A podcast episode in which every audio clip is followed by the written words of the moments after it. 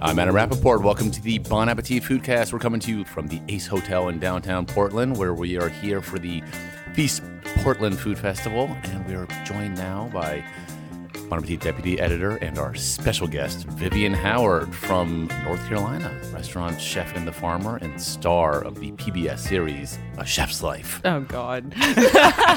And I will say, probably the only chef that's won a Peabody Award and and an Emmy. Right? Other than Julia Child, yeah. that's that's good company. Wait, right what there. is a Peabody Award again? I don't know. Sounds important. though, I'll tell you. it? I'll tell you. I had to look it up. Um, it's the equivalent of a Pulitzer Prize in uh, for That's all. broadcast. That's all it is. Adam. Wow. Who Yeah. like, who were you going up against in, when you won this thing? Do you know? Uh, well, you don't you don't go up against anyone. There's a committee that uh, determines um, television that matters, stories that uh, contribute to the human experience, and they determined that we did for a number of reasons that I can outline for you if you'd like. Did you even know that you were in the running, or is it one day they just tell you? oh, you you submit an application, but we did with the understanding that we didn't stand a chance. But um, PBS, you know, we we we believed that we did, but it was a long shot. So I you know, a lot of food television these days is um, not of the highest quality. Not Peabody. Uh, and and I think that one of the, the things that a chef's life, my my whole family is uh, fans, and Your whole family's from the South. they're from the south but it is also it, it talks about food and the stuff that we care about but it doesn't do it in a hokey you know kind of sensational way it's just it's a chef's life and for people who haven't seen it in the first season of the show was that three episodes in when you had the fire um, it was actually at the end of the first episode, but okay. it was uh, it it hooked people. I think. Right. Um, So when they when PBS said, "All right, we need to have a fire at, at your restaurant," how did you deal with that with the insurance company since it was part of part of a TV show and stuff? well, that um, you know, first of all, PBS. The good thing about them is that they don't participate in. You know, they don't say we need to see this, we need to see that. Um, they allow you to kind of make the show you want to make. And we had already made our first episode, and then the fire happened. And I called Cynthia, and I'm like, I just we're not going to do this anymore. The restaurant just burned down, and uh, she said. I'll be there in two hours. The TV, the producer's like, "Oh my god, this is amazing." Oh my god! so Yeah. is, is it one of those situations i know it's i mean it's been a while but is it when you look back on it was it a not a good thing but it changed things for you in a lot of ways For sure. Yeah. I mean, the fire uh, forced us to make some decisions about our business Uh-huh. and um, allowed us to make a few changes in the kitchen and let us regroup. Um, and I had two nine month olds at the time, and it allowed me to be at home with them for a few months, which was really nice. So, no one got hurt in the fire, and we were able to pay our employees all the way through. So, as far as fires go, it was uh, not a terrible, terrible thing. It, at the time, it seemed like it was.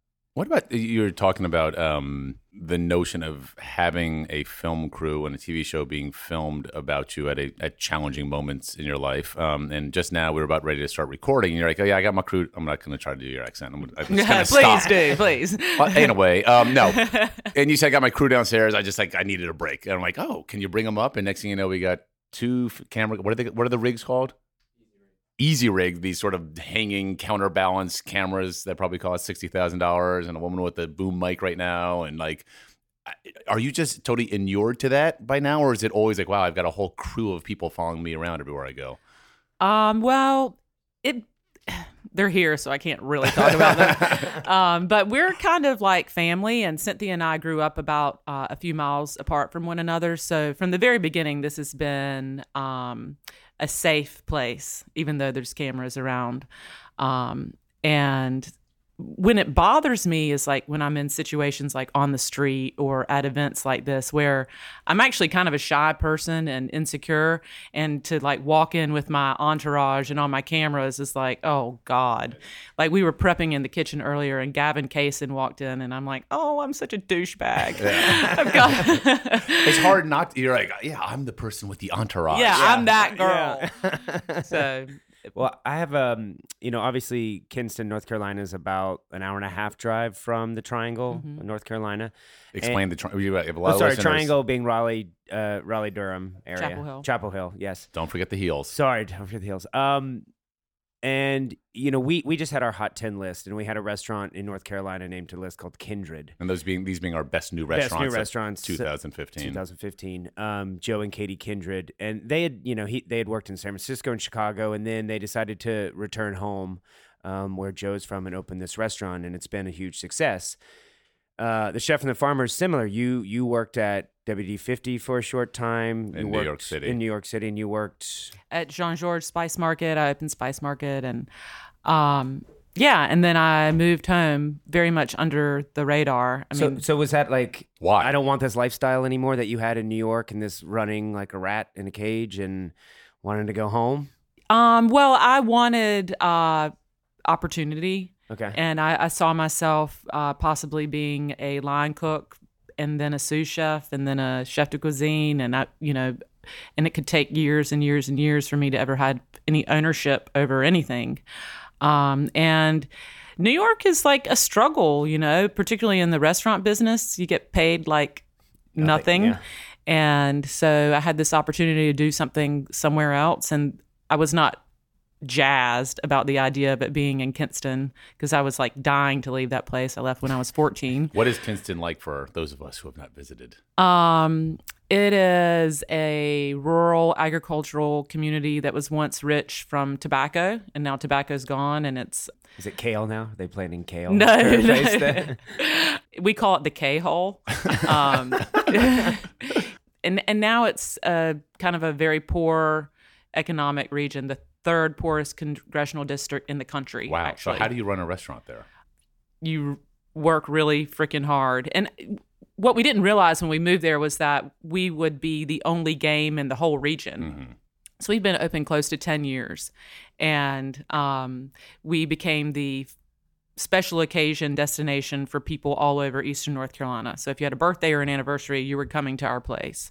And we were able to do it because we had low overhead and because Ben, my husband, worked the front of the house and I worked the kitchen, and we um, were a very strong team. And I think that's the same thing that the Kindred folks have going on. They work together. Yep. And um, I think they would probably both say that they couldn't do it without the other one. Right. And I, and I think one of the things that they've done for Davidson, North Carolina, where Kindred is, and then, you know, I've read that you've you've brought a lot of attention to the area and it's helped financially kind of support a community, which restaurants have that power these days. Yeah, absolutely. We're an economic catalyst for our community. You know, restaurants have opened around us, a brewery opened two blocks from us.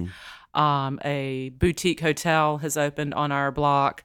But let's be clear that Kinston is not Davidson. Right, right, right. Davidson yeah. is right outside of Charlotte Right, and yeah. has basically the Harvard of the South. Kinston is Kinston. Yeah. Do you have a Do you have a Starbucks yet? Uh, no. but I, but so if if this chef of the farmer is a, kind of a destination restaurant for the region and nationally and internationally, it was the Boiler Room your kind of more casual place that you opened a few years ago across the street. Was that more for the community? Yeah, and more like um, the place that we wanted. You know, I think when you open restaurants in small towns, you open places where you want to eat. Right.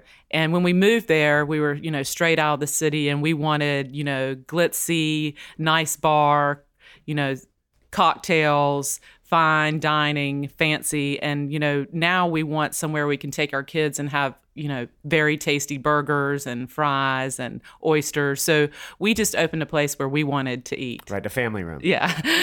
What about in terms of the, the the menu and the type of food you do at Chef and Farmer? How would you describe it, and has it how much has it evolved over the years? Um, well, when we first opened, I had no idea what I was doing, really. um, I was making uh, bad versions of the food that I cooked at uh, places in New York, probably. You you were trying to do WD fifty. I was. It was bad. I'm glad no one was watching. Yeah. Uh, so, um, but then over the years, we started just kind of doing our own take on the region's uh, classics. So we're known for barbecue. We're known for um, vegetable dishes, lots of corn meal preparations. So we put modern twist on those things, and we continue to do that. But we have more, um, I'd say, global influence. And my role when we develop new dishes now is that every plate just needs to have one or two things that are of this place. So did you? Um, I'm from Atlanta, and I kind of escaped to the north to get away from where I grew up, and then uh, eventually didn't return to the South, but I returned to the things I grew up with, and I'm probably more proud of where I come from now than in the past. Right? Did did you run away from Southern food and then kind of come back to it right when this kind of Southern renaissance was happening for food? Um, well, I didn't even know when I moved to New York that Southern food was a thing. Yeah. Um, and I worked at this restaurant as a server called uh, Voyage, and the chef there, Scott Barton, um, was really ahead of his time. And it was way before Southern food was cool. And we had this class where we talked about um, the origins of, you know, shrimp and grits. And I'm like, shit, grits. I thought this was like I thought everybody ate grits. And so he kind of opened my eyes to the fact that it was a thing. And then when I moved home and started doing, you know, reinventing the region's food, I um, became incredibly excited about the food that I grew up eating and particularly the stories behind it, which is where the show came from. Right. And now you can go to Portland, Oregon, get pimento cheese sandwiches. And 10 years ago, they didn't even know what pimento was. But I'm not going to get that here. no, no, no, you, you didn't fly seven hours across the country. Yeah, you don't Yeah. go to Italy to get Chinese food, do you? no, I'm going to get a plaid shirt and a, a tattoo. That sounds good. Make sure you get it on camera. um, well, Vivian, thank you so much for stopping by. You can check out season three of A Chef's Life on PBS, or if you're ever obviously in Kinston, North Carolina, stop by the restaurant. Just strolling through. but, but but but yeah, but before we before you go, before you get on with your film crew, we're gonna do our lightning round oh, questions. Oh God. Yeah, you have to answer the questions. They're either or, and hopefully they're pretty hard. So we're gonna get started. All right, Okay. you got to pick one. Not easy. Grits or country ham? Grits. Wow, really? I'm a sausage girl. Oh, interesting. All right, good answer. Strawberries or peaches? Peaches. See, all right. I was just That having was this. the dumbest question that- that was like, her. really? No, no, because I was having this discussion with a couple other chefs just before, and the th- especially up north, peaches are amazing if you get good peaches, but it's it's it's a challenge to get good peaches or really ripe in season ones. You know, It is, but that's what makes them so special. I mean, when you bite into a peach and it's really good, you're like, best. oh my, this is like gonna drip all over my face. It's awesome. Yeah. awesome. Uh, collards or kale? Collards. She's just mocking me. this this is kind of an oddball one. Would you rather cook for Justin Bieber or Justin Timberlake? Justin Timberlake. She's not having any problem with these I questions. know. No, these They're are supposed to be hard. Uh, I I'm, I reckon I know the answer to this one. Scotch or bourbon? Bourbon. What's your favorite and how do you take it? Um, you know, I'm not a bourbon snob, Mhm. but I, uh, I, I mean, I'd like to say my favorite's like some Pappy, but only if I'm with the right people do I get Who are, something like that. or are, who are paying for it? right, right. So I would just take, uh, you know, a a basic bourbon with an ice cube. One ice cube. Awesome. Knowlton, what's your preference these days? You're a big bourbon guy. I High and low. Give me the option. Uh, well, I like Parker Heritage uh, for high if you can get it, uh, and low, which is inexpensive but it's harder to get these days, is Elmer T. Lee. I don't think I've had that. That's a really good one. You can find it in here in town in Portland. and what's what's what would a what would a fifth or whatever? Or if you can find it, it's twenty five dollars. You know, but I'll take a handle of Wild Turkey one hundred one any day. Yeah, I will know? too. I'll have I'll have that. That- Yeah. that's trouble. Oh, this is a tough one. Uh, fried chicken or pulled pork? Um, I know what the right answer is for me, but if I were alone and no one were judging me, it would probably be fried chicken. that's all right. That's all right. I, I have one. Uh, Waffle House or Chick Fil A. Oh Ooh. God, I Waffle House for Okay. for um That's For not just political for, po- okay. reasons. Yeah. but you do enjoy a Chick Fil A sandwich. yeah. once If I were while? alone and no one were judging me, I might say Chick Fil A. You should do a whole TV show of just that. uh, ooh, this is a well. I don't. Eh, I, I have opinions on this one. Lay's or Pringles? I don't know if I'm qualified to answer that. Yeah, Maybe Pringles. really. Yeah, re- I like the way they stack. I love Pringles in the hotel mini bar when Oh, you get yeah. home late. At the and you're right like, time. I'm just starving. I've had 15. I was just like, and like, ooh, the mini cans of Pringles, and you're like, and then you wake up the next morning and there's Right. like empty can by the bedside table, and you're like, oh yeah, that happened. All right, final question. As a Southern gal, I think I know this answer, but maybe not. Butter or olive oil? Butter. Yeah. ding, ding, ding. Correct answer. How about butter, bacon fat, or Oh, olive oil? you go. Yeah. Or lard. All right. Well, thank you so much for listening. I'm Adam Rapoport. That's Andrew Knowlton. And that was our special guest, Vivian Howard. Thanks for stopping by. Thank you.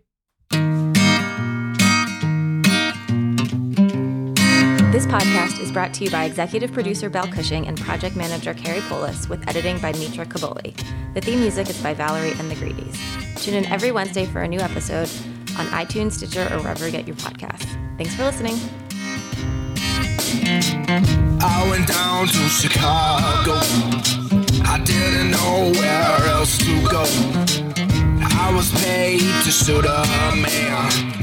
I just shot him and then I ran. I didn't even get the money I owed. I turned around and took to the road. I've been wandering to and fro and made my way to Chicago. I see the fire of the barrel and bullet fly like an arrow. I see the trouble in the poor man's eyes. I see his soul take to the skies.